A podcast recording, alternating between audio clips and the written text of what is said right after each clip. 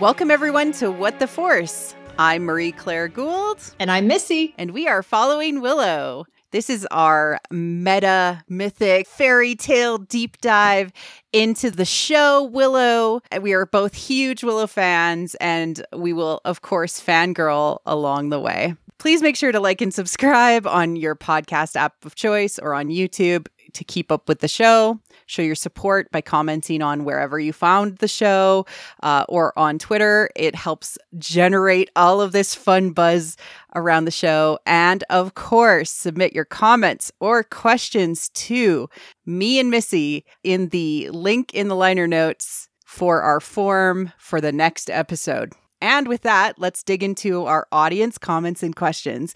We have selected three beautiful comments slash questions uh, to to talk over. Missy, did you want to read the first one? Sure. Um, so this comes from Yes, yes. This comes from Angel. This is, I really like the point about Eric and Elora having an immature love connected with the perpetual symbolic childhood that Sorsha has kept them in.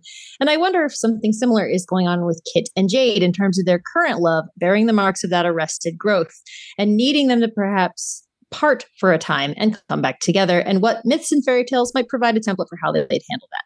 I love this question. I really do. I it's really great. Love it so much it's an important question and i i just want to say you know kind of as a framing for the response i really wish we had more of kit and jade's story so far. I think it's moving at a slower pace than i would prefer. It can makes it difficult to kind of tell where they're going to take it or maybe i just really want more angst for them but yeah i i think that without knowing precisely where they're going with it and exactly what myths or fairy tales they might lean into. My instinct says, yes, they'll need to be separated, if not physically, then at least emotionally for a period of time. And specifically, I think we're talking mostly growth for Kit, Jade to some extent, but definitely for Kit a lot. I think that we've seen that Kit is very, very selfish and, you know, she's always going to put other concerns kind of ahead of Jade.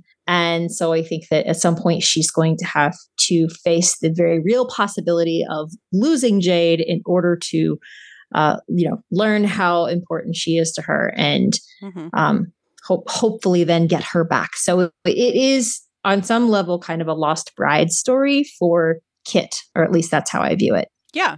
Uh, I think it'll be physical just because that's the best way to make the metaphorical literal. And yep. Willow, as a franchise, has leaned into that. We actually got a lot of that, even in this episode. mm-hmm. uh, and yeah, Jade's issue is that she doesn't feel worthy of much right like she's she's lacking in confidence and in fact this was actually quite a bit of growth in this particular episode where she was able to actually admit her failings as a friend that I've been lying to you this whole time, you know. Mm-hmm. Um, but it, is the anger enough? Is the separation enough? Is I don't know if it's enough angst to actually have shown the truth of their relationship to each other. So they do need to mm-hmm. have some sort of love trial, as it were. Yes, definitely. And the one thing that really kind of gives me hope for this is that shot from the trailer where you see Jade has fallen into the water and Kit is re- is swimming down, reaching for her, trying to get her out. And I am guessing from context clues in this scene that this is going to come fairly late in the season. I think that it's going to become a question of Kit can,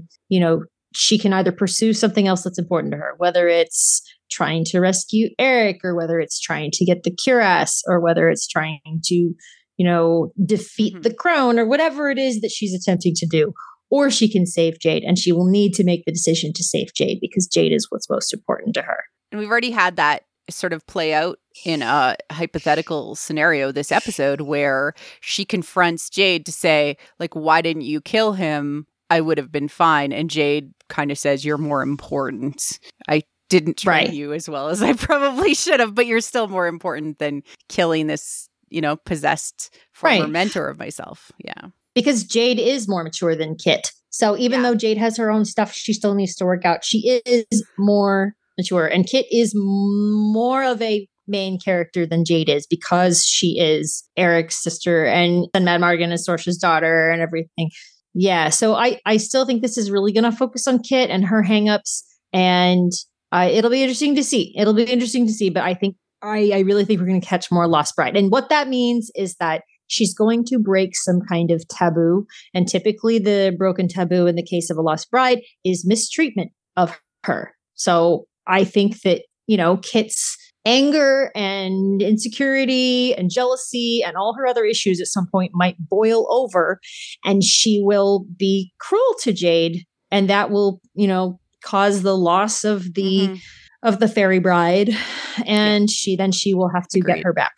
All right, our next one is from Marianne Maid. Uh, if we are doing a false husband storyline with Eric, will we also have him go dark at some point, which means we'll assume he'll have a redemption if Lucasfilm stays true to form. How do you predict that this will look in a dark versus divine union scenario? Okay. This is all just speculation at this point because I don't know that we know because we won't see Eric for, I don't know, maybe a little bit of time, maybe episode, maybe next episode, maybe the episode after. I'm not sure when we will actually see him. It, it comes down to uh, the line Sorsha saying that Bavmorda's blood still lives in Sorsha, still lives in Kit, and still lives in Eric. Does that mean that Kit will turn and be possessed, or Eric will? Eric has more time in the dark place, right? Which may have him be possessed, turn to the dark side, something like that. Um, or be completely possessed by the ancient one that lives beneath that's a that's a scenario that I could see happening as well. And how it would play out is uh, yeah. instead of banishment, it would turn into possession of Elora because of previous psychological ownership over her. That's how I could see it play out. I don't know. I'm I'm really curious. I think I it's funny because as much as I love uh, theorizing, I really feel like you know they're keeping a lot of things close to the vest here, and we just haven't learned enough to really determine what direction that will take yet. But I think it's really cool. The but I think uh, both different of you and I paths are in agreement that it. it's probably a false husband scenario. That Eric isn't. Yeah, I think it's definitely a false husband's. Yeah, it's definitely a false husband scenario because as we discussed last time, they really um they you know they went out of their way to make their relationship awkward and uncomfortable and not in like an endearing way but in a like something is very like, wrong here kind of way um so I think that's that's fairly obvious. Not to mention the fact that he hasn't been around now and, for two episodes. And so that's that's not something you do when you're trying to create an endgame romance. Instead, we have Graydon yelling, Elora! yeah. Multiple times in one episode. Exactly. I know. We'll get to that. We'll get to that. And the last one is actually from mm-hmm. YouTube, uh, Sadeep16. The concept about Elora and the evil witch. Uh, again, I can't spell her name. It was Bavmorda. Uh, from the Bavmorda. film is a neat one.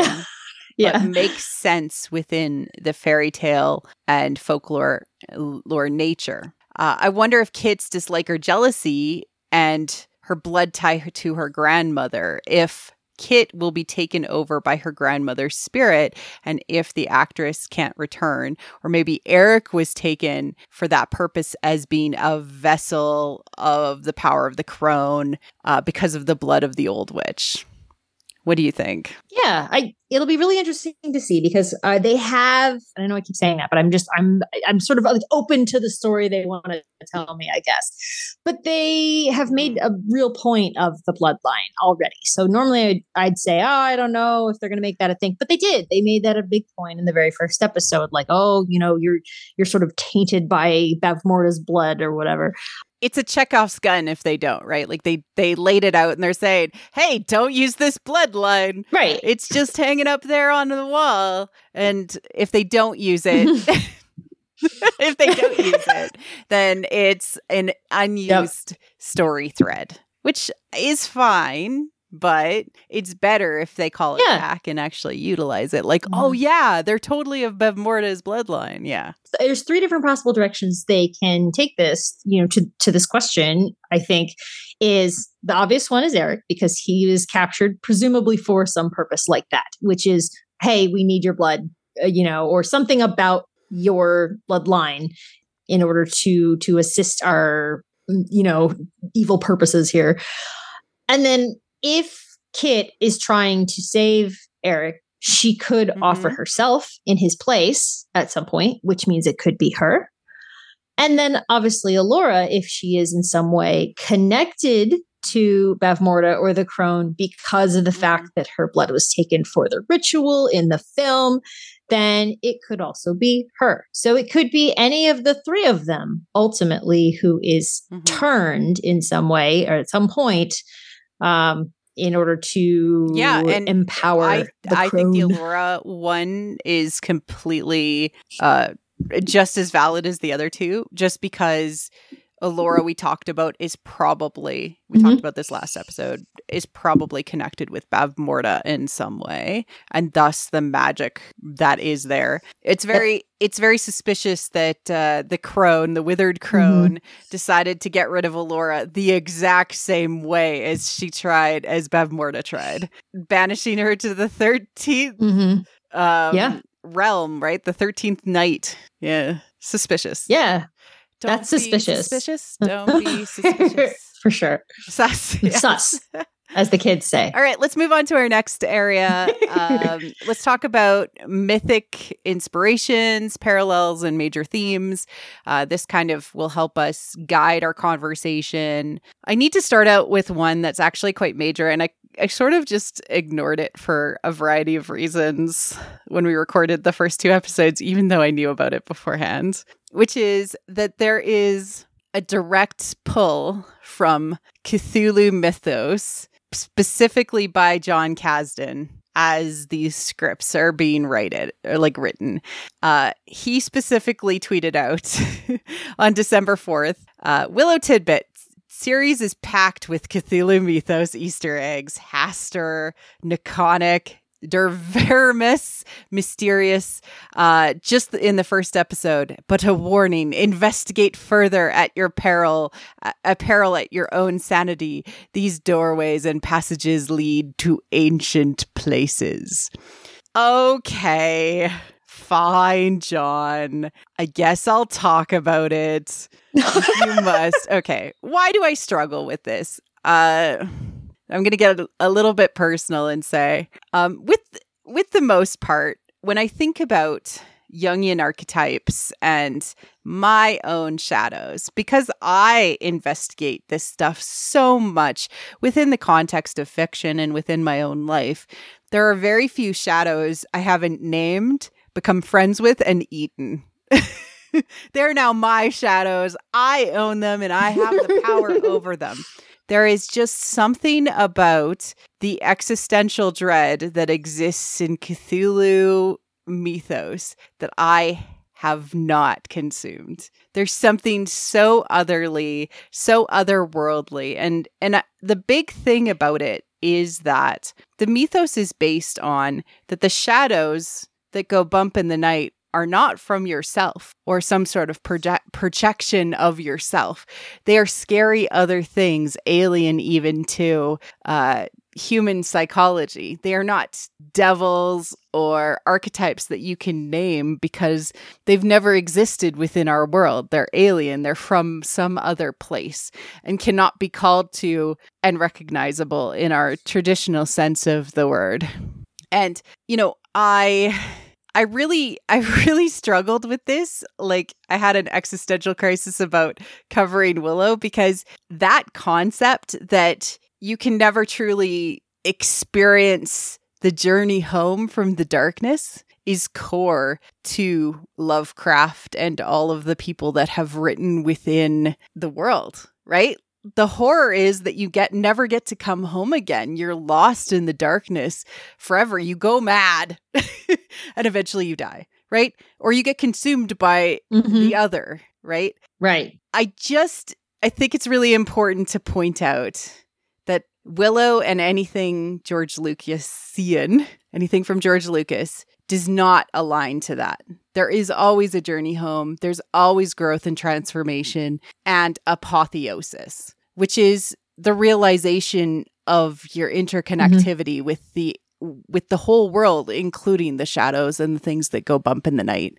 And I really struggled to make sense of these two things unless John is using the language of Cthulhu mythos and the psychology of it to say you should be afraid of your subconscious. You should be afraid of the things in the language of the night that that speak to you from the shadows and when you look at them, you shouldn't know them and you should actually be afraid of them. But in the end, when you come back from the unknown, from the underworld, the world is still the world, you know? Um, and I think that's how he's using it. So he's using it in a way to produce cool monsters, cool world words, and to actually be quite scary. Did that make sense, Missy? Yeah. I think it did make a lot of sense. I mean, I definitely so I I knew nothing about the mythos, mythos, you know, when yeah. I when I saw that comment from John. I know. Well, I get the basics, right? I, I did. I did a little Wikipedia entry, right? You know, like I just I looked it up briefly. I didn't go into any kind of depth. I haven't read any Lovecraft. I don't.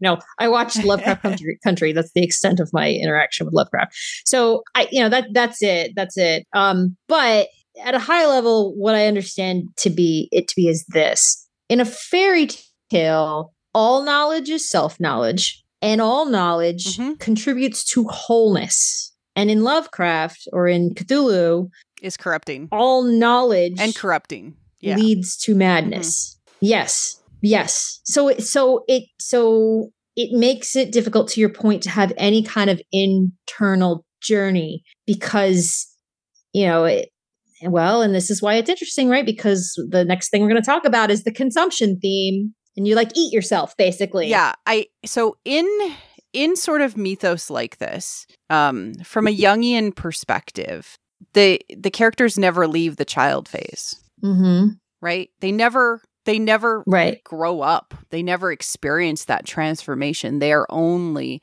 uh, stuck in the labyrinth of their own uh, undoing because with the horrors that surround them, they never actually look inward. So, what we need to know is will that happen here? And I think it's already happening. So it's not the yeah. same, right? I think that, yeah. But it, but it does not... feel a bit like oil and water when you kind of compare them. That's where I have struggled and had like a lot of existential dread.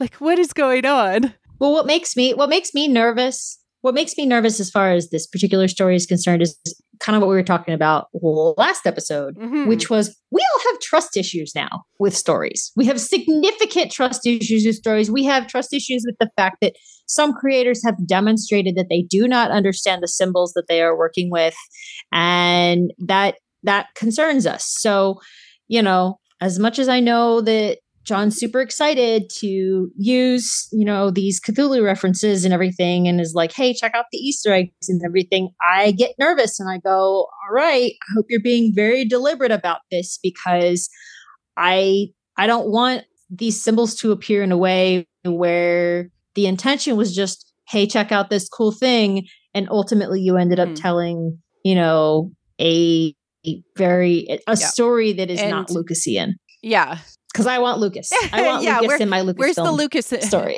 put the Lucas back in Lucasfilm. Uh, exactly. And and like, what is important? I know. you know the the thesis, the antithesis, and then the synthesis. Right? Like that's we need the synthesis. That is the key to this sort of storytelling. Mm-hmm. Do I think that you can? All you need to include these concepts is to realize that the horror was in you the whole time and then it, it's solved from a fairy tale from a mythic structure yep. perspective but yeah it did give me a bit of a a panic attack thinking about it. I, I hate to admit that, but um, and I just want yeah. to shout out uh, Shihaya Springs, Shihaya Spring for uh, talking to me and letting me talk at her about these uh, the Cthulhu mythology because it's been like 20 years since I've read much Lovecraft or any of the mm-hmm. people that are famous for writing in the world. But there's more Cthulhu mythos throughout this episode, even. And so I think it's just really important to call out, and I will call out when it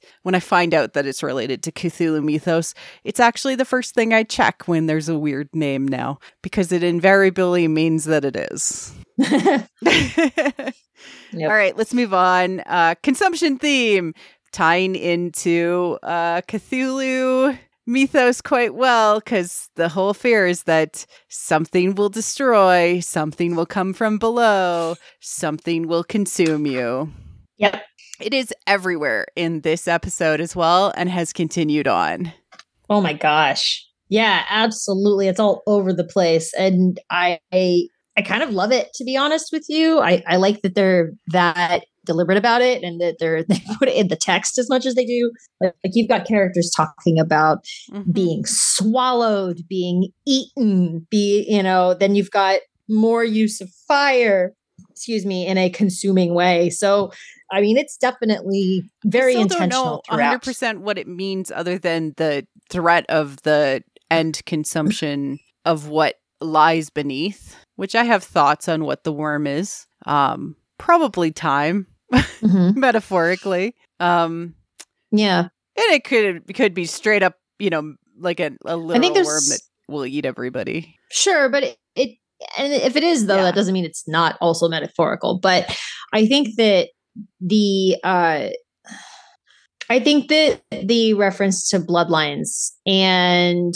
you know mm-hmm. legacies destiny, expectations. I think all of that indicates that, you know, the consumption aspect is you will be consumed by you know forces and a destiny that is beyond your control it's sort of sort of a lack of self-determination really so i feel like that seems to be a big theme in this so far because you know for better or for worse everyone feels like they must go on whatever path they've been drawn onto and that they don't have other options. Yep. It's uh time is really one of the largest, you know, like time is running out.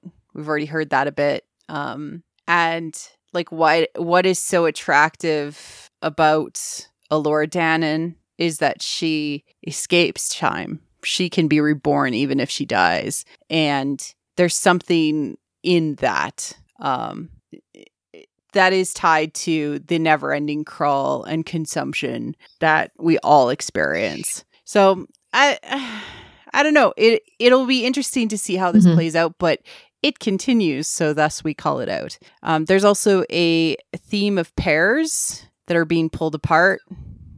The brothers, Jade and Kit, the twins, uh, Hubert and Anne, the two-headed were rat. It's all like pairs being separated in the story and things being separated is is a wound in this story and a consistent theme. Now let's go on to uh, the part that made Missy freak mm-hmm. out. Made yes. me fleeing into the dark forest. yes. Losing my mind a little bit.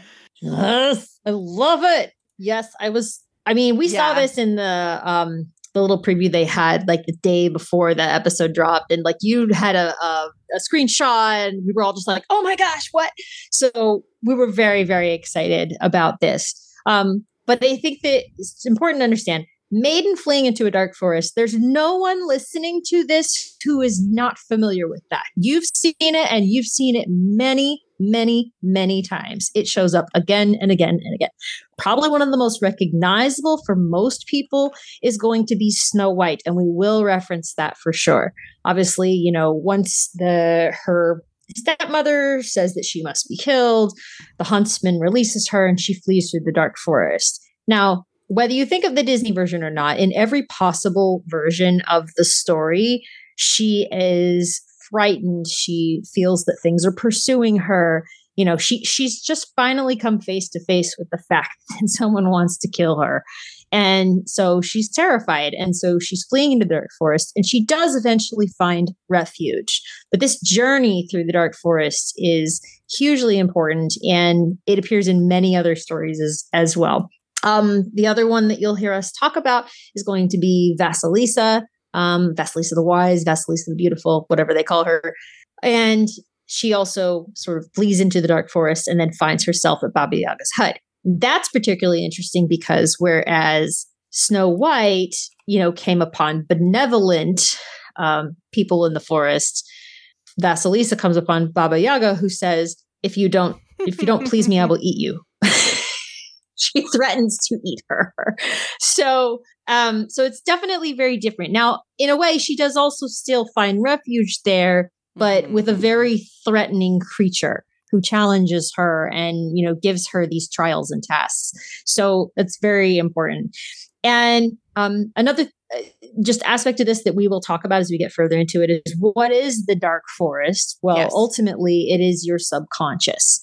Um, you'll notice that other forests have already appeared in this show. They were not shot or lit in the scary. same way as this one. Yeah. This is hugely important. Not, it was scary. It was deliberately they they yeah. blurred the edges. Yes, they they blurred the edges. She stumbled. She's you know it's dark. It everything is is terrifying, and then when she comes upon the hut, the lighting changes. So I'm going to stop there. But the point is, this is the, what the framing is telling us, and all of the way that this sequence is executed is this is entirely metaphorical. This entire this is entirely subconscious. This is not necessarily something that is actually happening in reality to Elora. It is an internal journey that she's going on. Yeah, and I I have a great quote that I wanted to um, read out to everybody. It was uh, it's from Sarah Maitland, who's uh, a British fantasy writer, and she has done a lot of writing about writing, right? Which is also really important, I think, in fa- science fa- science fiction and fantasy when we're talking about these things. If the author is kind of looking back on their on their writing themselves. And she compares the transformational magic in fairy tales and going into the dark forest uh, to everyday magic that caterpillars, when they turn into butterflies, something dreadful and frightening happens inside the chrysalis. We use the words cocoon now uh, to mean a safe place of safety and escape. But in fact, the caterpillar, having constructed its own grave, does not develop smoothly. It grows wings onto it, its body first, eh, but then disintegrates entirely, breaking down into organic slime, which then regenerates into a completely new form. It goes as a child into a dark place and is lost and then emerges as a princess or proven hero. The forest is full of such magic and in reality as well as in stories. Yes. I am obsessed with that quote. I'm, yes. I, I told Marie Claire when she read me that quote, I said, I want to eat that quote. It's so good. It's so good. And it ties into like our next major mythical thing that's happening, which is Elora continuing on her hidden goddess being revealed journey. And, you know, we've already seen the orange butterfly mm-hmm. once. We know we're going to see it again, but she is a butterfly, right? And and we noticed in some of the screenshots between mm-hmm. this week and last that her hair is going to go red.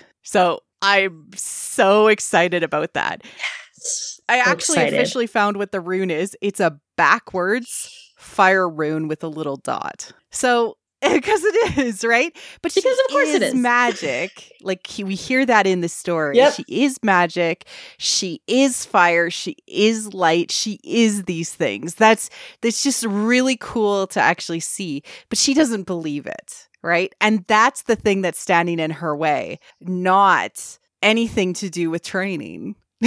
but she does by the end of the episode. That's why mm-hmm. she has so much growth in this episode and why this journey into the forest is so important to her is because she does. Because at the end of the of the episode, she, you know, when the one guard comes at her and she touches his face mm. and she burns Fire. him. So she is fire. I'm and that's when magic. she says, I'm magic. Like she literally says that. I'm magic. right, exactly. And so yeah, and so she know she knows. And I mean, she's not she knows she doesn't have facility with magic yet, which is why then she's immediately getting on Willow's case about, well, if you just would give me the wand. Um, but she, you know, she really kind of accepts it, who she is now. Now she there's a lot of aspects to herself she doesn't know yet, and there's a lot of other aspects to herself she has to has to make her peace with, you know, but for now at least she is starting to hmm. realize who she is and and what that means you know, I don't even want to bring up what it, a lot of people on the internet probably think of her, but it is a genuine, glorious heroine's journey. Like it really is. Yeah. Yeah. All right. Yep. I'm excited. I'm very excited. And and I just she she endeared. I just want to say she really endeared herself to me this episode. Like I liked her before well enough, but this episode I just was like, and now I love her.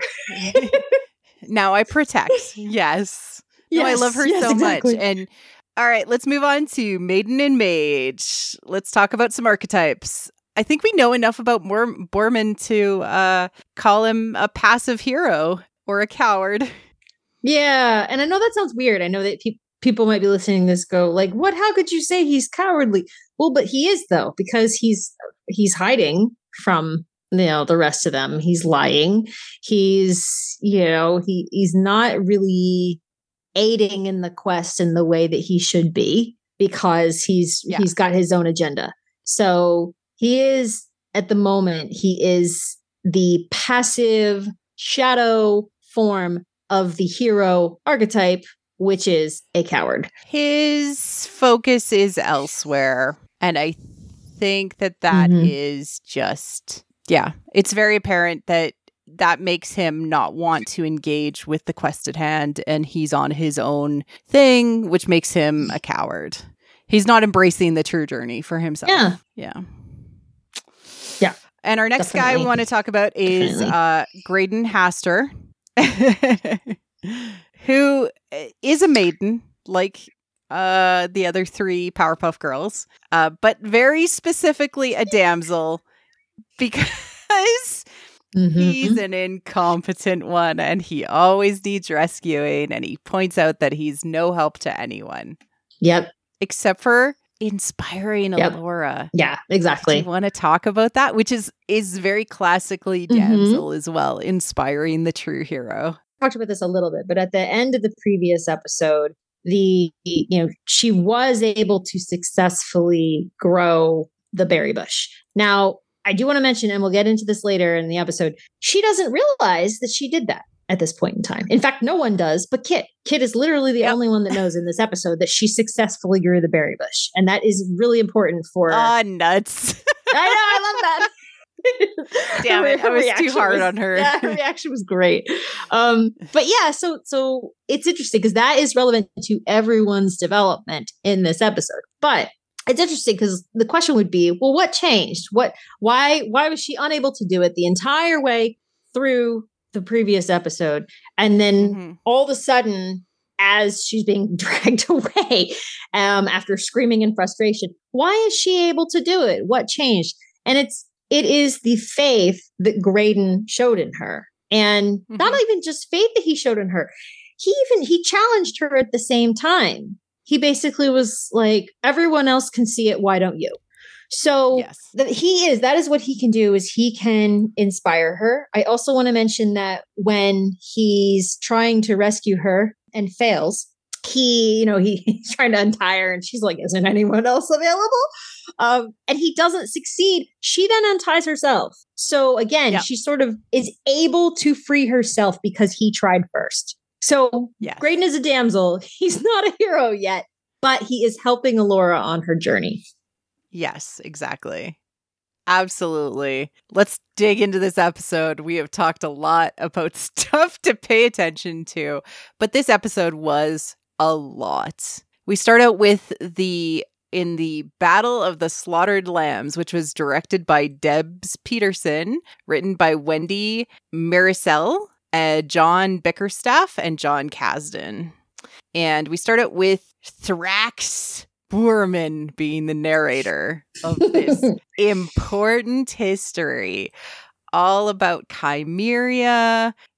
Thule and Tiberius, who are brothers, uh, set on a path of conflict, uh, both wanting to inherit the crown. Tiberius is uh, has different ideas of how you should invoke leadership. Thule was sick from a young age. They have a mother named Annabelle who was uh, a Fae of the Grove.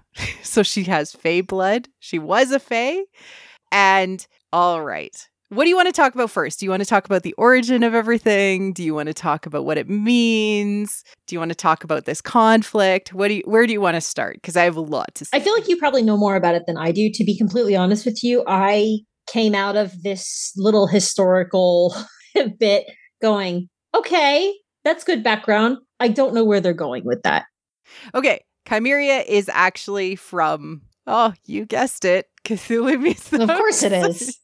it's one of the old lands that one of the future like one of the writers who's writing in the lovecraftian universe um wrote about and it's uh, in the same world as conan the barbarian conan the barbarian also cthulhu mythos if you didn't know so it is a land that uh you know an empire that ruled long long time ago Thule is also a Lovecraftian empire um, that happened a long time ago.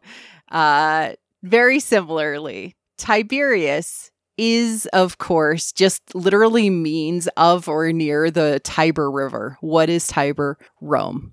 So I actually think that they're pulling on sort of the concept of Romulus and Remus for these twins and, you know, c- pulling in that eventually the empire led to a downfall, it was as important as the Roman Empire. That's what they're saying. Um, the twins, Romulus and Remus, they had a disagreement about where the where they should build the town, and uh, Romulus ended up killing Remus, or he fell from a wall. Depending on the telling. Much like the brother who fell out of a tree, you mean? Yeah, exactly. Twins, brothers lots of pairs. This happens a lot. Separation of these mm-hmm. things. There's a lot of things going on where things are separated. Um, okay, so essentially, all of this is just saying this was a really, really powerful, important place. And it's powerful and important, written multiple times. um, the Chimerian cuirass being a magical defensive thing because it's given by the mother to the sick child. Um, the Lux Arcana is essentially light, lux being the unit of measure for light, uh, arcana being meaning magic, basically in mod in a modern sense. It arcana is like the and how Graydon has used it. I can I know lots about arcana mm-hmm. magic. Mm-hmm. Uh, it's a lightsaber. It's a lightsaber. It's a light. It's a, it's a lightsaber or it's like a magical flashlight, which is a lightsaber. It is the light of magic. in this world, right?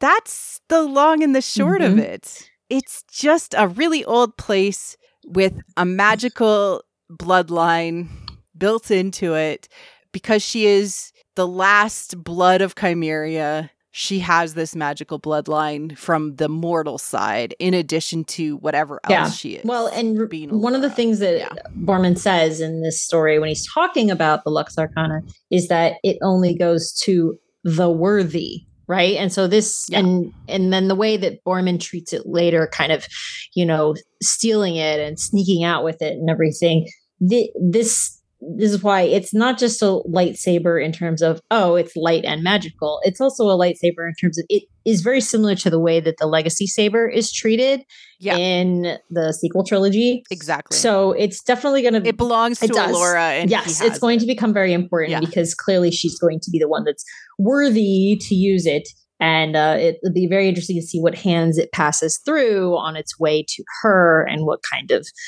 uh, what kind of conflicts it creates. Yeah. Yeah. Cause I think that Kit having that connection to it from a story perspective, from her father's perspective, may very absolutely, well absolutely, and, well, and she believes she mm-hmm. still believes that Madmartigan is dead, and we don't know if he is or not. But I feel like what we're seeing happen is that she is sort of gradually transferring her feelings about her father to the cuirass and that if she believes that Yeah. the cuirass can be recovered it will be in a way to her bringing her father back so i believe that she's Yeah. going to have an intense emotional attachment to the cuirass and to the lux arcana associated with it um you know because and, and it's, it's hers because it's all she has of her father sort of thing Exactly. I love what Boorman says about the Cuirass protecting against the darkness that swallows. yeah well exactly Oh. there's the oh. consumption again swallows i loved it i was just like oh my gosh Yeah. yay But we find out that Miss Muffin, as Kit calls Miss her, Miss Muffin. Muffin, as Kit calls her, has gone missing. And she has been, of course, kidnapped by Valentine. She didn't get very far, which is great. Like, I, I really like the, the upfront confrontation. Yeah, I liked that too. Jade finds Mhm. him and her right away. And Mhm. we instantly have this like emotional conflict for Yeah, Jade, it really so helped good. because I I do feel like you know they haven't given Jade as much to do as I would have liked. She's sort of just been kind of the recipient of Kit's emotions, and it's been nice to kind of see her have her own Mhm. uh, her own challenges and her own conflicts. So, especially, I think her interaction with Valentine, um, it was nice to see because you haven't seen him be in any way like himself or affectionate since he was turned. And so, seeing him very clearly kind of react to her as, you know, hey, and I don't want to kill you. Yeah. That's how you know he is still in there at the time. And it does make it so much more powerful and poignant later. I think it's really important to call out that the ultimate threshold guardians are parents. And in this case, Ballantine plays both Sorsha, the parent to Elora, and to Jade. And the key is that when you confront your parent and you're like, hey, parent, you need to let me go on my journey. And they're like, nah, I'm going to take you back home Mhm. um it- I love how Willow's like, nah, we're going on this journey. And you didn't really ask her.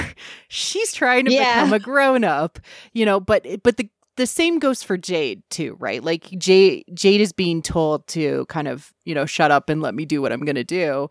And Mhm. Jade's like, no, I'm a grown up, or I'm trying to be, right? Really, really excellent from a mythic story perspective. Ballantine playing the parental threshold Mhm. guardian. Silas is the best character ever. He's so I love fun. him so much. He's so fun. He's so good. he's great. He's great. But this this fight scene is important because you get a few important things. And Kit, this is her first real fight. This is her first fight where she's facing a very serious threat. She's clearly not prepared for the brutality of it. And we see that immediately. She ends up on her back and, you know, really in an unfortunate situation. Jade has to turn away from fighting Valentine in order to save Kit, which is going to lead to their conversation later. But it's really important because what we see over the course of this episode is all of Kit's illusions about herself are getting torn down. She, you know, discovered she was wrong about Elora because she sees the berry bush. Mhm. She discovers she was wrong about her own fighting skills, which she was very proud of and very boastful of in previous episodes. Uh, she just discovers really that everything she believed about herself is not true. And it really is kind of just wrecking her self esteem completely. Ego death is a bitch.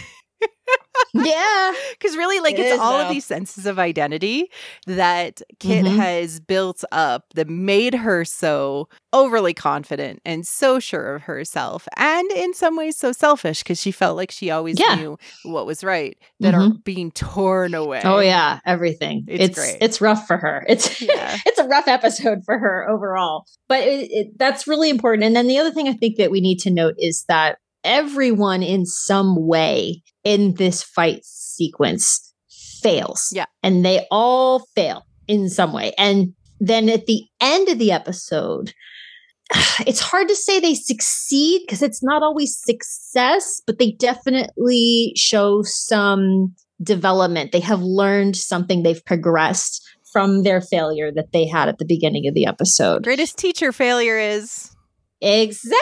It's Yoda up this So place. yeah, so there's a Yeah. there's a battle at the beginning of the episode and there's a battle at the end of the episode and you can see based on their behaviors in each one and even in in the blocking to the extent that you can see it in the darkness um you can really see how what they've learned from their experience Mhm. in that final battle. I know we already talked about Graydon being forced to rescue Elora. Like he's like, go and free her, Willow is to him. And are, are you sure I'm qualified for something like this? He's a damsel, of course, right? Um, and then he shows up and he's trying to untie her and you know, I'm rescuing you. And it's like, was nobody else available? Okay, this is important. Why is this important? Not because of the failure. The failure is important, of course. And of course, that she eventually ends up rescuing herself.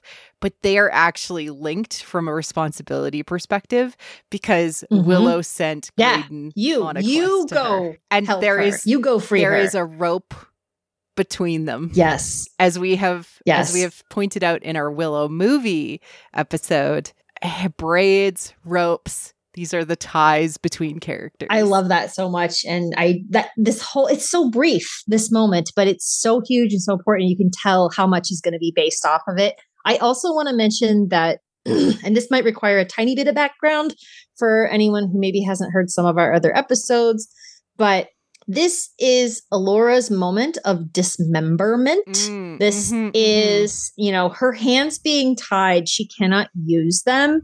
This is her moment of, because again, remember, she doesn't know that she grew the berry bush. So she's currently not really, Yeah. like, the, the power is there, but she's not conscious of it yet.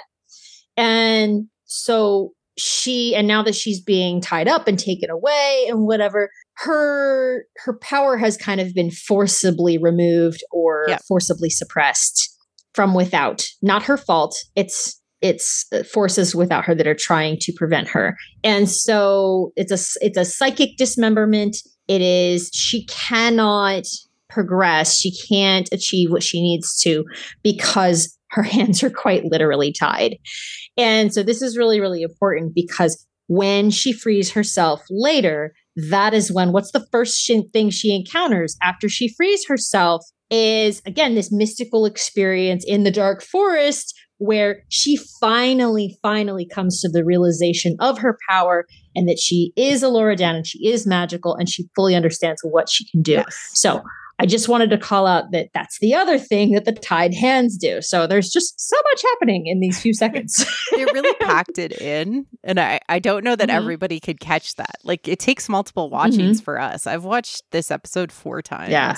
that's ridiculous. I watched it two and a half and I'm still like, there's so much. there's so much here. yeah but uh graydon himself is even like calling attention to the fact that he's a damsel it's like you know i blew it whenever there's an opportunity to be heroic or even competent i freeze up. He is stuck in this Mm-hmm. damsel phase. You know my father calls me an embarrassment to the name of Hastur. Uh, it wasn't a particularly illustrious name to start with. Um that's great That's important too. you have to also rec like he recognizes that he's Mhm. not the Mhm. hero. Yeah. Yet. it's it's huge it's important and I, I really appreciate that you said that he's stuck there because this was another thing i noticed throughout the entire episode a lot of those visual motifs of being stuck literally the wagon gets stuck in the mud Mhm. and they're all trying all these characters that are stuck are trying to pull this wagon out of the mud and then even the wheel comes Kit- off. yeah, the wheel comes off.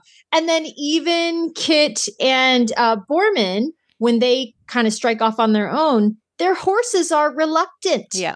They can't get the horses to move and to come with them. So everyone is stuck. They're really struggling to move forward. Yeah. And this is like quite common. And it's the universe giving them like barriers to succeed. Mm-hmm.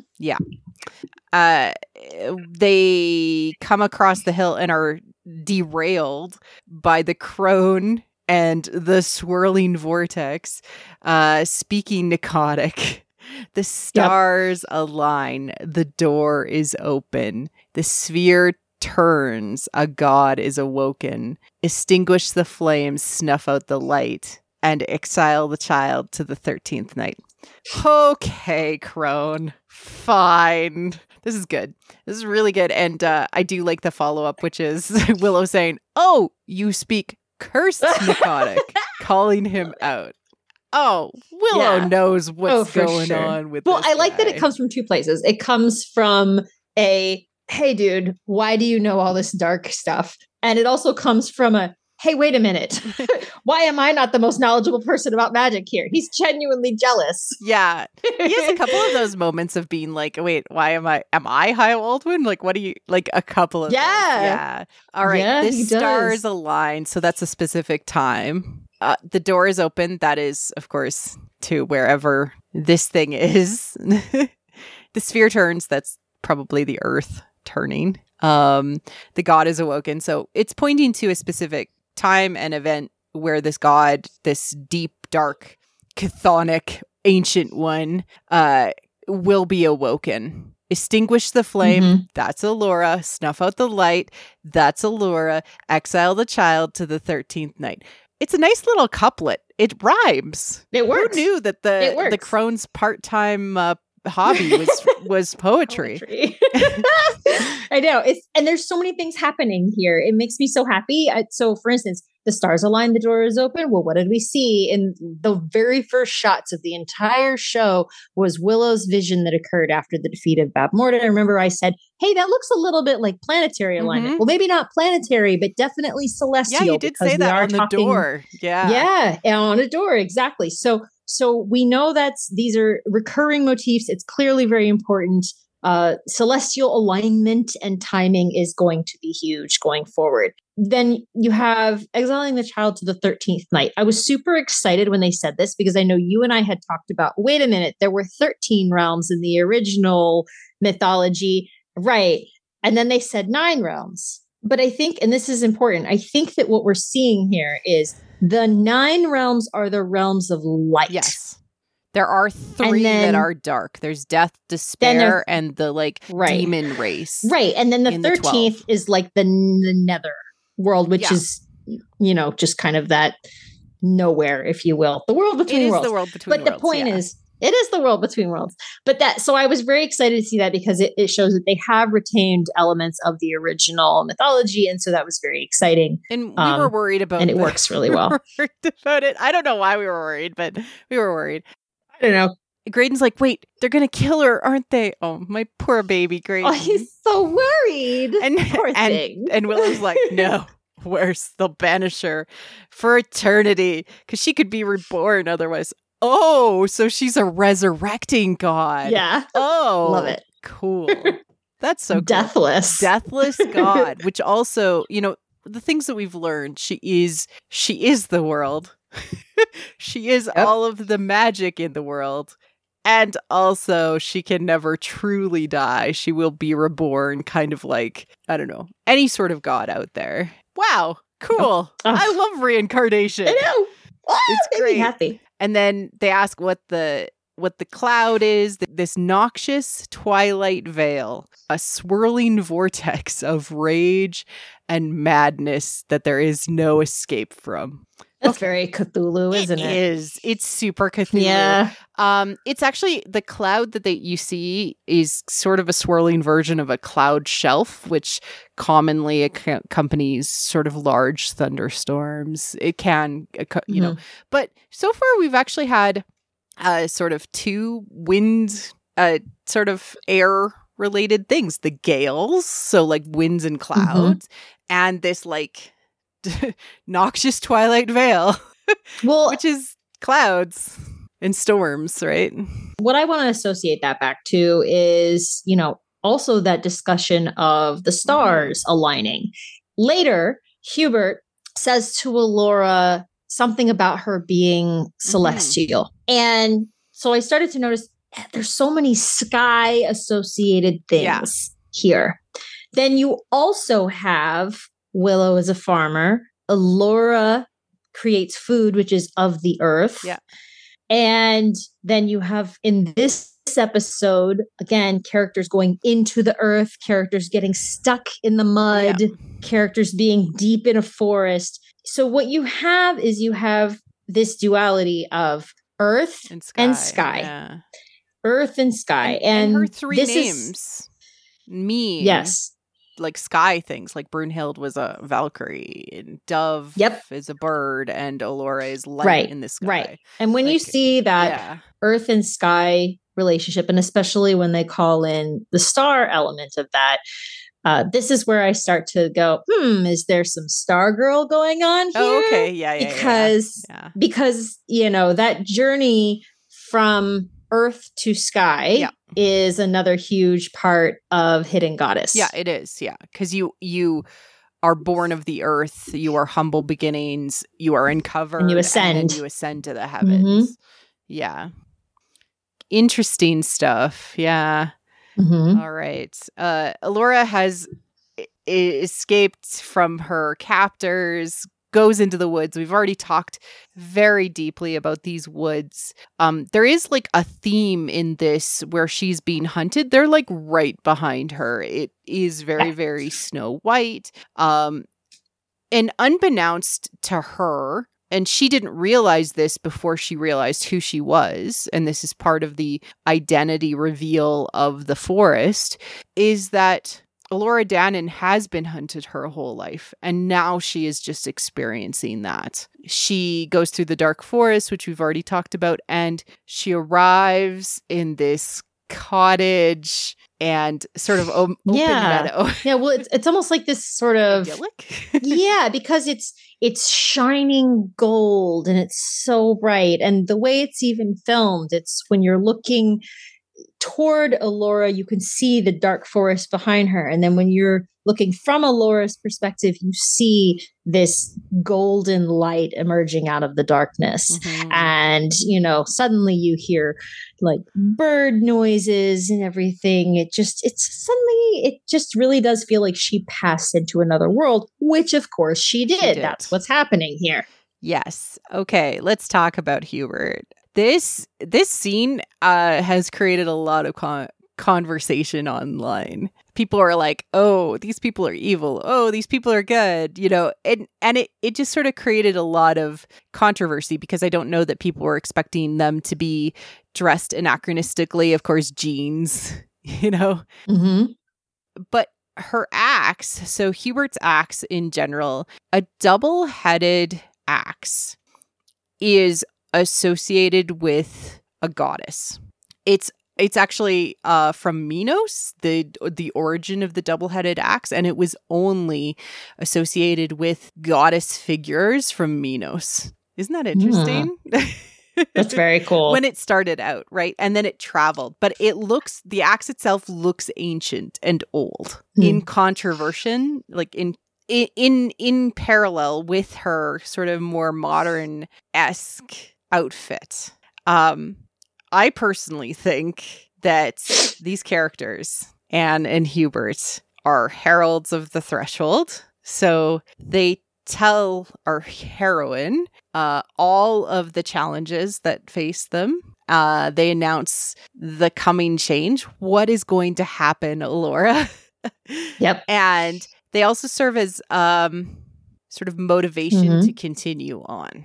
I know you have so many thoughts on this, so I do. I'll let you go. So I'll start with I didn't see it that way, but I also don't think you're wrong. I think that all makes a lot of sense to me. And what I think is so fascinating about these characters and this whole sequence is the fact that they can be, in fact, all of these things. Yes. So if you have a theory about who they are and Yeah. what they represent, Are they the you are probably right. Are they the Yeah, crone you- interfering and delaying her in the wood, right? So that uh Valentine Mhm. could catch up with her. Um it it struck me off guard that her axe is named Rorgoth, which sounded like Morgoth to me. I'm like, oh, that's Mhm. evil sounding, you know, but but they could also just be friendly helper people in the woods Yeah. too.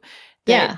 Are giving her the things that she needs. And that's the key to to, me here is that to me, it doesn't actually matter whether they are from a malevolent source or not, because ultimately the outcome is the same, Mhm. which is they help Elora on to understanding of who she is, what her place is in all of this, and what she needs to do next. So it is really hugely important. A couple things I want to specifically point out is that a lot of what they tell her are things that she knows on some level. So they are helping to bring this deep knowledge to the fore Yeah. so that she can accept it and realize it, you know, completely. Because she mm-hmm. even says when she's rebuilding her ego and her Right. perspective of who she is and her identity Mhm. inside of the cocoon of the dark yeah, forest. because when you know Yeah. when Willow tells her she's Elora,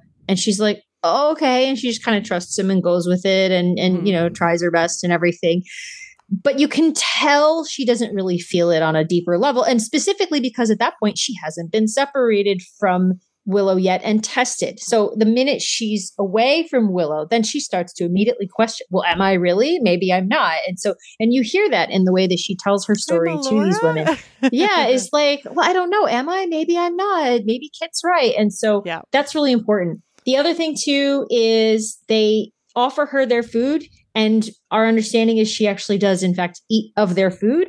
This is important. This is the, like the eating the food of the underworld. It is, she is taking something of them into herself. Now it is part of her. So whatever knowledge she gained in this interaction is now part of her. She's integrated it into her. So that's hugely important. And it's a mushroom. A mushroom is sort of born of death. So it's sort of like her beginning to accept her place in the life death like life cycle, the fact that death is part of you know what Yeah. what she will achieve in her role as the goddess will be death is part of that. Yeah.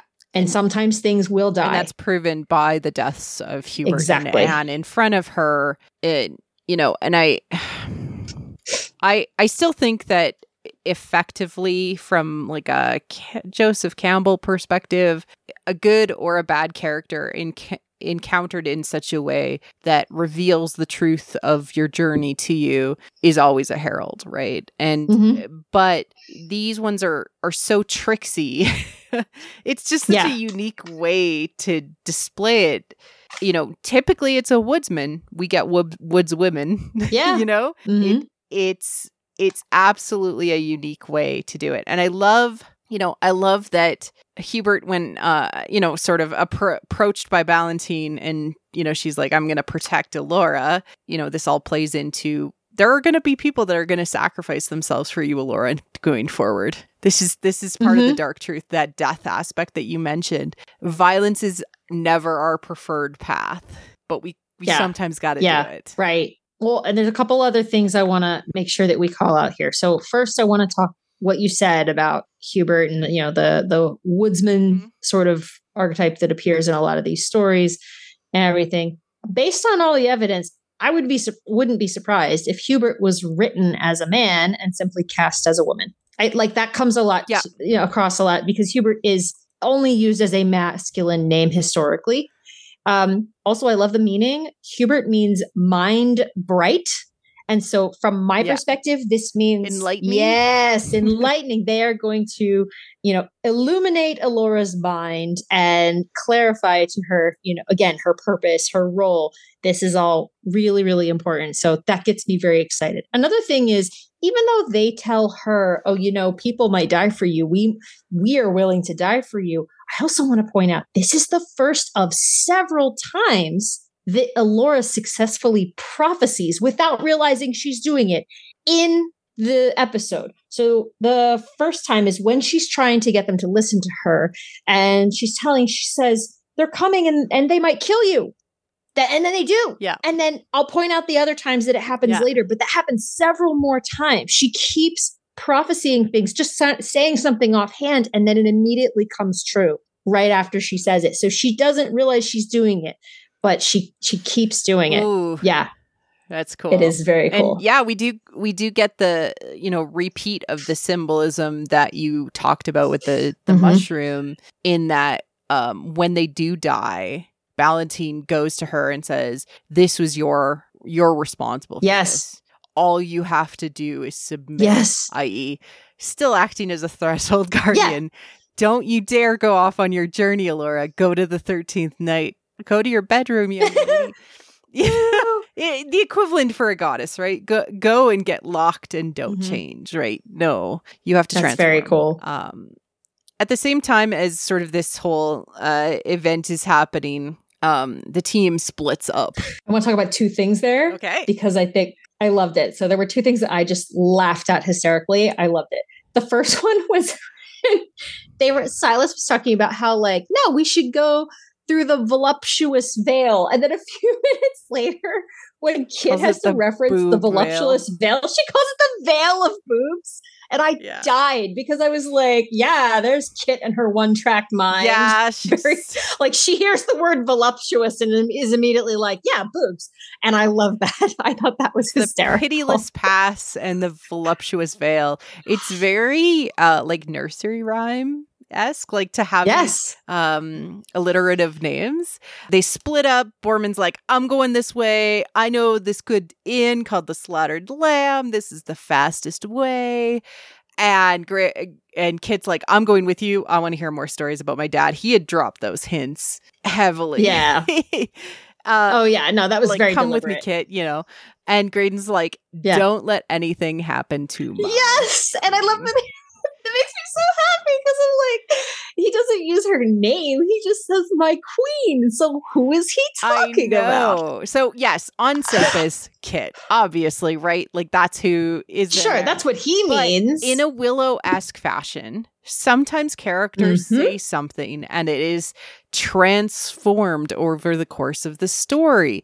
Boorman is supposed to be going the fastest way to Elora Danan, who is his Yep. queen. Interesting. We love it. Yep. This is Yep. so Willow. It's just Uh, it's unbelievably Willow if they end up Wait, did you together. mean? I think you said Boorman. You meant Graydon. That's okay. I know what you mean. Sorry, Borden was Boorman right. was going. Boorman was going to the f- on the fastest way, and Graydon said, "Don't let Yes, anything yes. happen to my queen, who is on the fastest way eh, too is Elora, right? Yeah. Yep. Yeah, yeah, yeah. yes, yeah, and I love it. Makes me happy. All right, uh, we get the continuation of the Boorman Kit story. It starts out, and every time, every time that he starts out this story, I'm just like, Kit, shut up, like, stop. I want Yes. I want to hear the mythological historical history of this place and you keep on being like, "But what about my dad?" I was Yep. frustrated with her this episode. But I understand. Aw. No, not like in a mad way, but more just like I just No, want to no. hear more about the. Thule guy. Thule impaled Yeah. his little brother on a spike. That does not sound like a good No, that was thing. pretty intense. Yeah, that was. it- It's interesting because I'm very curious to see if they are going to create parallels with Kit and Airk. You know, if if Airk is turned in some way prior to their being reunited, are we going to see some serious competition between them? Is Yeah.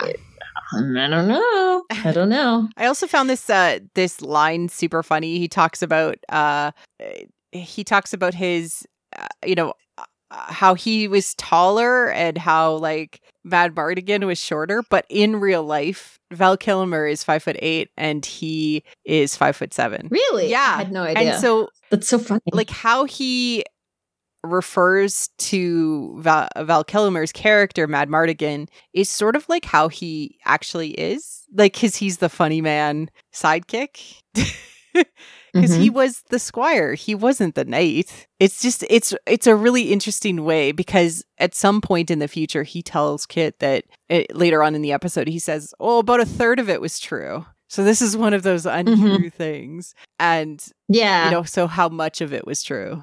We i'm we, we won't know, know, yet yeah. but yeah. I also want to make sure that we talk about the interaction between willow and silas. Yes i because uh, when they're when they're that's next yeah that's next Yeah. yeah but i Mhm. just i like how focused kit is on the curious and on this and how it's all through this like very rose colored glasses explanation Mhm. by uh by borman and it all Mhm. boils down to you know if he was back things would be different because we would have the curious and we would have defense again against the crone Mhm. But again we've talked about this in the first episode. Yep. You can't just Yeah. defend. Okay uh they get stuck in the mud. Stuck in the mud because everybody's stuck this episode. And graydon is speculating on while pushing the wagon with Jade that he that Willow moved the Nelwyns underground because, you know, maybe the sorcerer lost his mojo. So my question for you, Missy, is is this how Willow Willow gets his groove back? I don't know because and here the reason I say I don't know is this is because and this what I thought was so weird really in context. Okay, we talked in the, our discussion of the movie about the fact that there did seem to be a cost to yeah. using magic. And but we focused on the cost of using borrowed magic, which seemed to us to be more significant than using your own magic, which was always creative and not destructive. So here, and it's again, it's hard to tell because we've seen so little sort of real yeah. magic so far. We it, it, appears that there's a cost to all magic, and Willow even references at some point magic punishing, which I thought was very strange. The idea that he would, you know, say that yeah. using magic punishes. I thought that we've, was odd. But then the last thing I wanted never seen that mention. With- Fin Raziel or with Bev Yeah. No, I that, think it's just the particular type of magic that Willow does. Because it's but not that's his the own. thing but that's the thing. It's not even just that it isn't his own. We've actually seen him do very, very little, again, quote unquote, mm-hmm. real magic. He he go he does anything he can to avoid yeah. doing magic. So he still relies a lot on what are effectively tricks. Yeah. And so, like, for instance, like the smoke bomb thing that he threw during the early battle, that was effectively just a trick, really. I don't think he actually used any real magic there. And so it, it's just he's avoiding using magic even though he can and he claims that he has a limit because it takes yeah that it takes a toll on him and i'm just trying to figure out if that's really the case it, because I think it has to do with where it, he's at in his journey as a crone as yeah. a as a mm-hmm. hermit mm-hmm. that he hasn't he hasn't come back right he, ha- he yeah. he's resisting uh the return to mm-hmm. out of the underworld yeah. and i know we keep right. talking about how Elora is going to be able to do all the things that he can't do but that also that doesn't allow him the opportunity to become the mage yeah. he does have to rediscover that power and rediscover and he has to discover something new that he hasn't yeah. done before or hasn't used before so that he can eventually sort of reach that stage of enlightenment now where you know the the cycle continues but that's really important because uh, students teach the mentor in these journeys yes. how to get over their crone state that's that's key. Yep. They drag them out from the underworld and bring them back on the path, and they uh, rediscover their power. Yeah. Yeah. Willow is going to get his mojo back. The question is, does it happen after the events of this episode? No, no, I don't think so. I think he still has more he needs to learn and more he needs to go through. He's not there yeah. yet. We get but, uh, the continuation yeah. of those of him like I'm old, I'm decrepit, I don't have my groove in that, you know, imagine remember the old days Silas when I, you know, we were out on the farm and then I still had yep. energy. And then we dance all night. Dance all night with Kaiya. and Dance until dawn with Kaiya. Oh man, Kaiya, Aww. drink. Uh, I know. and, and my her. my husband uh, Kyle actually pointed out that um, the actress who played her was significantly older than Warwick Davis when yes. they filmed the original. Yes. And so she's in yep. her 70s now. There is no yeah. way that she could have come back, probably. And like made it yeah, natural. But I yeah. I hope they don't just leave it an open question. I hope they they do tell us eventually what happened to the character because and and to Rhiannon because yeah. that seems kind of huge. Right? We'd want to know what happened. Yeah. Mm-hmm. Yep. Um so did you have any other thoughts on Silas? Silas and Willow being best buddies is like I lived for it. These this episode it was so good. Silas says to him, "You know what you've got to do," and I was like, "Oh, hello, Kylo." um, it's just they're different contexts. They're not the same thing, but the idea that the knowledge is there just keeps recurring over and over and over again. These characters know on some fundamental level what it is that they have to do. They're just afraid. Yeah, absolutely. Uh, we have Kit and Boorman arriving at the uh, slaughtered lamb destroyed inn. They enter into an underground tunnel. Love and it. they find the well. And uh, wells are really interesting. Where rats are really interesting. Yes, there's so much cool symbolism in this whole sequence, especially around the conversation that they're having and that Boorman is lying to her. Like from a Western Mhm. symbolism perspective, rats are lying, betraying, immoral, harbingers of doom. Yeah, but they also pass by snakes down Yes, there, do. which is Yeah. the consumption motif again, as well as the you know sort of untrustworthiness. Um, associate. They're in a graveyard, so it's association with death. It's Yeah, a there's descent. descent. But yeah, It is It is Mhm. a uh underworld journey for Boorman specifically. He goes to Yeah. the underworld. yeah. Um and they're having conversations about you know uh yeah. Elora oddly. Well, like that sequence i thought he sounded like he was so distracted by you know trying to lie to her as he was hiding the arcana that he um you know she she's kind of talking about um I can't believe you dragged me down here and everything. He's like, he's like, oh yeah, you know, like uh, like Elora, right? Yeah. And everything. and th- and he doesn't realize he can't see her, so he doesn't realize he hit a sore spot.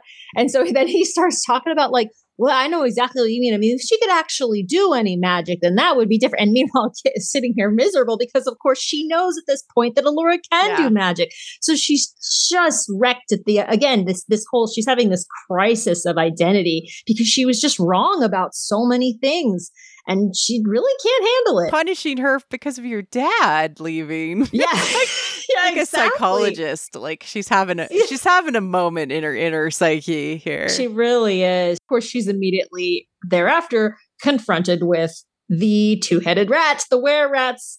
Which I mean, I know everyone knows this, but we we loved it from the second we heard the, in the preview him say were rats because we were like, oh, it's the ROUSs, the rodents of unusual and, size. and we know they watched Princess Bride as like uh, you know one of Yep. the kind of movies to get to get the vibe from. And yeah, it has the same. this is the second direct Yes. reference that I'm aware of. The first one being uh, uh, "Death cannot stop true love." Yeah, only delay it for a little while. Um we get Mhm. Ballantine showing up and they see the horses from Kit and Boorman and they're like, why are there horses here? Is this a trap? It's like, no, why would they just leave? Never mind. Like it unfortunately it starts to like be super dark at this point and I totally understand if people were like, I can't see anything because I watched it on my iPad and on my TV. My TV was fine ish and my Mhm. iPad I couldn't Yeah. see anything. No, my TV Yeah. was okay. I any if I tried to watch on any other device, it was very difficult to see. And even on my television, like I I could see what was going on well enough, but I couldn't see detail, which annoyed me when I wanted to see like facial expressions and stuff. That was not happening. So um very disappointing. Please, everyone, bless you. We love you, but learn how to light these scenes. We know it's possible. We've seen it done. Yeah. But Ballantine's like, we're heading to the gateway. We're going home. And Laura's like, you're going to die. Look at you. You're literally. the second time she apart. prophesies their deaths. Exactly. She prophesies correctly. Absolutely. Yes.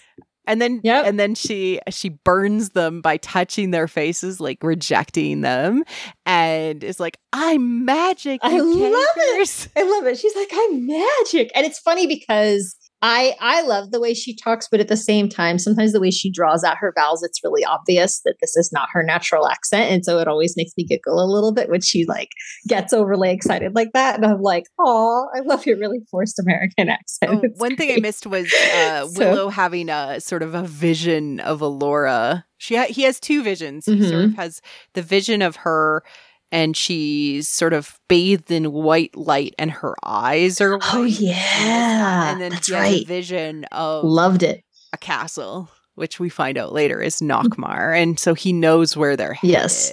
And that's how they're able to catch Mhm. up with them because they know where they're going. So it makes it really easy. Everybody shows up at the same time through fairy tale journey magic. So first, um, yes, they see the horses there, but that's important for Elora, and there is a brief close up on her face, even in the darkness, so you can understand what's happening. Because up to that point, she sort of has you know, after after watching her two companions die in the forest, she has sort of meekly been going along with Ballantine right. and the others. And she sees the horses, recognizes them, and without necessarily realizing exactly what has happened, is thinking, oh, they came for me. Right. They're here. And so Fights. she gives her the courage. Yeah. Yes, it gives her the courage to turn around and say, actually, no, I'm not going with you. And that's when they start this confrontation. So I love that, that again, this realization that she's not alone gives her the courage to stand up and to fight back. And then the next thing is she says, I am Elora Danan and I will do a spell that will summon the forces of good to yeah. my aid. And on the one hand, on the surface, it's meant to be funny because she tries the same spell that she used to grow the bush, which work, we're yeah. assuming is probably not a combat spell. But it actually succeeds because she does summon the forces of good to her aid because the next thing keeps sort of performing magic in a way without realizing she's doing it. So I love this. I love that she says this and it's drawn out as like this funny moment of, oh, haha, she's bluffing and she doesn't know what she's doing. But then it works because Graydon and Jade, Willow and Silas appear right after. And Graydon has his amazing line with, stay away from her silly yeah, ninnies. So, silly like, ninnies, damsel. Such a baby. Yes, yeah. I know. He's such a baby. It's hilarious. The eternal one will cleanse the world of all disease and pain. Mm. oh, mm-hmm. sure. Yeah, right, whatever. Also, Jade threw a rock at Ballantine's face. It creates a gash that's peeling back his mask or skin. Um, you know, that he has that is yeah. the, the corrupted part of him taken over by the crone and sort of in a way revealing that the true Ballantine is still there underneath. Oh, yeah. Yeah. So good. Mm, sad. The uh, Kit, Kit, Love and Boorman are uh, surrounded by were rats and uh, end up uh, after Boorman grabs the Lux Arcana, end up having to flee from the well into depths unknown. The fight continues. Elora is sort of rescued by Graydon awkwardly.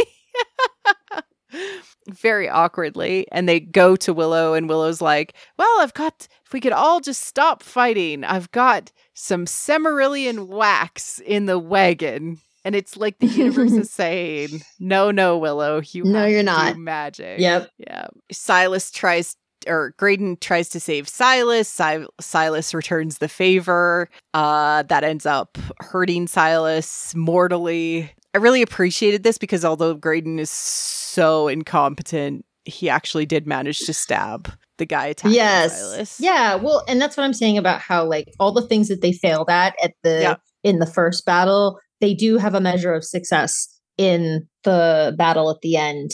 And, you know, so just to back up a little bit because I want to make sure we give the full attention to what happened with Silas before we get there. But um when Graydon saves Elora, she says, I won't let anyone else die because of me. Yes, she's showing what she's learned from her experience with the women in the forest and how they did die for her. But on the other hand, again, she's prophesying once more because Graydon is about to be injured, which yeah. will then be revealed at the end of the episode. And I think right now we're going to assume that in some way she's going to heal him, which is her not allowing someone else to die because of her. So I think that's another prophecy. I also like that in this scene we get a brief moment. It only lasts for a few seconds, but I loved it. Jade and Kit battle yeah. Mo- moving in or sync. courtly lesbians to like fighting ah, together. Yes. It was lovely. Yes, yes. I was excited. Uh, it was brief, but it was great. Silas drops, Willow freaks out. He uses his staff. And I described this as uh, slapping the evil out of them yes, with magic. That's exactly what it looked like. I was thinking the same thing. That's exactly. And he approaches Silas and is just like, I can save you. Oh. He crawls oh. through the water. I can heal you. I can, I can fix, fix, you. I can fix Silas you. Is like, no. We got oh. so much catharsis in this episode for yeah. deaths. Like it's wild. Yeah. Like Silas, we got a lot. Like he's like, just tell Libby, Liddy, Libby that I love her and I died doing what I I was meant to do saving my best friend. Oh. Oh. Oh my gosh. Oh, I loved so it. It was just yeah, like the deaths were sad, but they they were given the space mm-hmm. and the respect that they need in the story. Characters who would logically be affected by them were affected by them. It was really important. I, I appreciated that that they, you know, they gave each of them their own moment so that you understand how this is going to impact these characters going forward. Their their deaths are not going to be throwaways. They're always they're going to, you know, significantly influence the events from here on. Exactly. Um and then Ballantine is, you know, having this really amazing moment with Jade and you know, he really reaffirms her competence. Every road you've walked down has led you to this. The crone fears Elora Danan, you know, training you. You have to get her to the immemorial city. It's up to you now. Training raising you has been the greatest honor. Oh my goodness. And and okay, so I got so a little there- emotional. There's so much important things that happen in this really small scene, which this actor like acted the crap out of because he's had to play evil and also good, right? Um, okay, so there's an important step in heroic journeys where you kill your parents. yes. Yeah. Uh, exactly. And it's like the killing of the father, which is, you know, um from a Star Wars perspective, it reminded me a lot of the moment that Luke took off Vader's mask. It also reminded me a lot, um, just stepwise, Kylo killing Han Solo. Controversial, Yep, but important because it's really, really important. When you meet your father on the road, on the road of trials, it is not your father. You must kill your father because your father that you should be listening to is on the inside. There's a saying, you know, if you meet Buddha on the road, kill Buddha because it's not Buddha. yeah. like Yeah. that's the idea is that you need to be Jade needs to be the parent to herself going forward. She needs to take be her own lead and counsel. And the only way you can do that is metaphorically killing your father. And in Willow, when things are metaphorical, they become literal. Yeah. The journey from maiden to hero is one of gaining independence because the state of maidenhood is dependence on on parents or mentors. So yes, the only way mythically that you can progress from maiden to hero where you are an independent hero is to kill your parents. That's the only way it happens.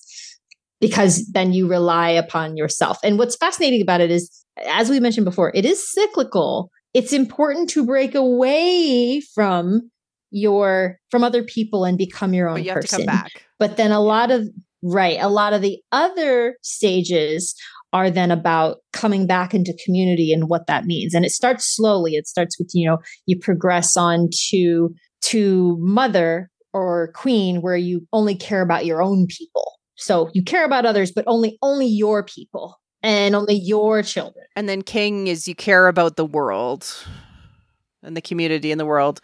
The community, yeah, the world, the larger community, the kingdom, And then crone, you only care about yourself because you're dead.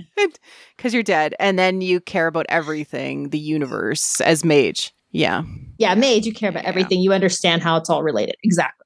So so what you saw here is an important step Yep, in Jade's exactly. progression from Um, maiden to hero. We see that uh, Graydon is hurt and his scar is glowing. I don't think that he was actually necessarily like attacked in the same way as like the others were attacked to turn them into these kind of like dark ghouls. Um, I actually think that he was just like Yeah, same. by the bad magic and it like it reactivated his old wound because that's where he had a scar previously and Yes. so again he's like bad Yes. magic like now i'm cursed uh but it's like his old wound that's like Mhm. opened up basically And we didn't talk about what he said about that earlier, but specifically what he said was bad magic is corrosive.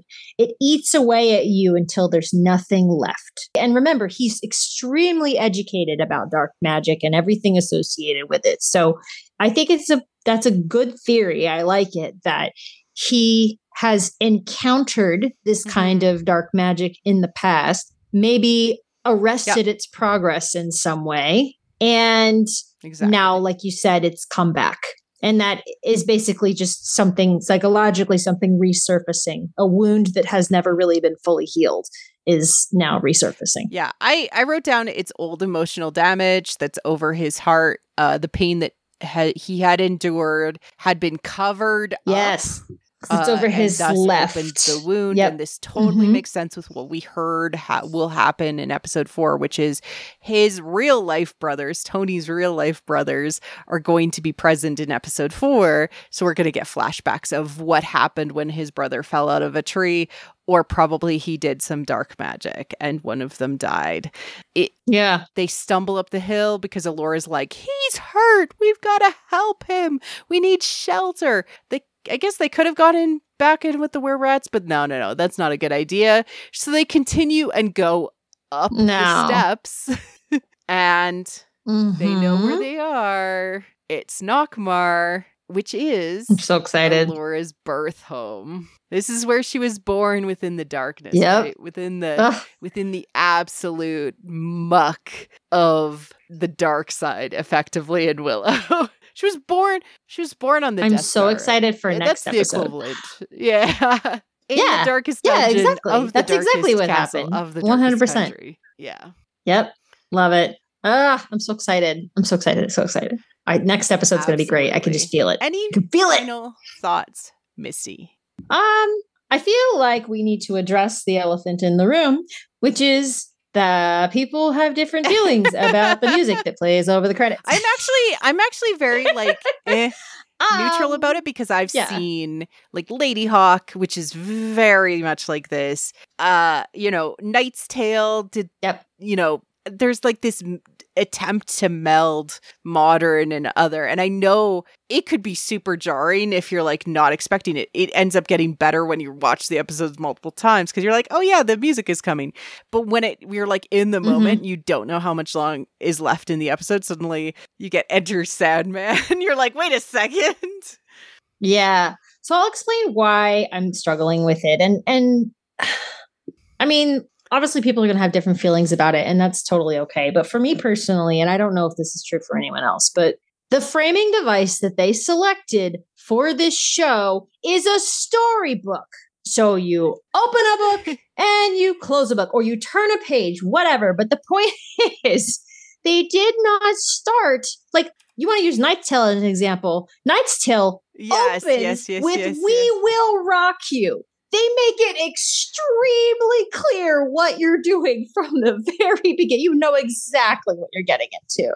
So my issue is I I wouldn't mind it at all if it ran only over the credits. It's the starting it a few seconds before the credits run that just yanks me right out of my immersion in the world, especially when something as dramatic as Graydon's hurt is happening.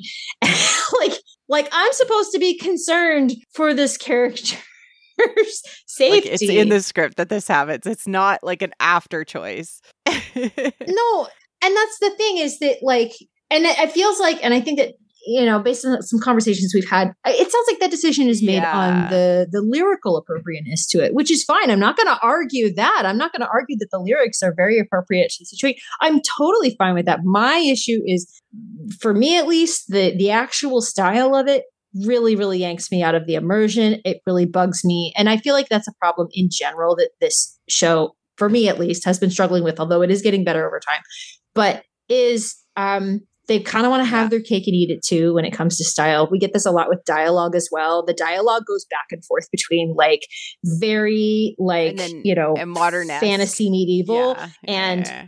extremely modern. Yeah, extremely modern to the point of almost breaking the fourth wall sometimes. So it it goes back and forth between them and it sometimes it's quite jarring. So um we'll see what happens. I think they they're starting to gain Yeah. their footing a little more and obviously, you know, as a viewer, I'm just going to kind of adjust because clearly this is just these are the choices they've made and this is what they're doing and that's fine.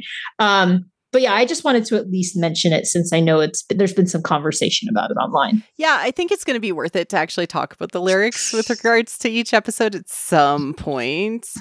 Sure. Because last week's episode, that one is messing with me because the original version of that song is so hypnotic. It's wild. the, the singer does this thing with the timbre in his voice that matches the rhythm that it vibrates Mhm. around the notes. It's wild. Um and of course enter Sandman. You know, it's about nightmares and dreams and being kind of I love this In- song. That's in why it was so annoying. Is I'm like, but I love this song. Why is it? Yeah, and and So, like yeah. having these I do. these like fem versions of Mhm. them like redone is really cool, I Mhm. think. Yeah. Um but yeah, it, I can totally uh, you know, it has knocked me out. The first episode especially knocked me out. I was like, "Wait a sec." The second episode I Yeah. thought worked better. This episode I was already used to it. So I was okay, but yeah, no, I can totally see it as like something. So our two critiques, light your sets and uh you know, there is a way that you could have maybe done a classical version that blends Exactly. into the song. Exactly. And then Totally by agree. the time it gets to the credits, it's like the full rock version. That's a, Yep. just a kind of a smoother way um to do that. Yeah, a. Knight's Tale actually does that with the dance scene and Golden Years. So it's totally possible to do. Hey, Marie Claire, can we do a breakdown of A Knight's Tale sometime? yes. Yes. Let's do it. Let's do it. That'll be fun. Yeah. All right, Missy, where can people find you if they're looking for you online? All right. Right now, you can find me on Tumblr at All Girls Are Princesses. If you see me on Twitter, no, you don't. you're so funny. Occasionally you're on there. You're just retweeting and hiding. Uh Don't tell anyone. reminder to everybody to submit your comments and questions in the form in the liner notes of this episode. We love reading them. We love hearing from you and we've been really really enjoying including your feedback in the show. Awesome. Cheers. Bye. Thank you for listening to What the Force. I'm Marie Claire Gould, your host. Our music is provided by Christy Carew for What the Force. We have a Patreon at patreon.com slash what the force. We would like to thank all our patrons, especially those who love and are obsessed with What the Force. Melody, Night Huntress, In Wild Space, How Rude, Anna Perez, Neil, Joe Allen D, Christian Luca, Josh Johnson, Scott C, and Susan. Make sure to like and subscribe on YouTube or leave a five star review on iTunes or other pod apps. It helps people find the show. Check out our other channel on YouTube, What the Fiction. You can connect with us on Twitter at WT Force Show, What the Force Podcast on Facebook, and our website, whattheforce.ca. We also have a Discord. Links are in the liner notes. Feel free to reach out and start a conversation. Cheers.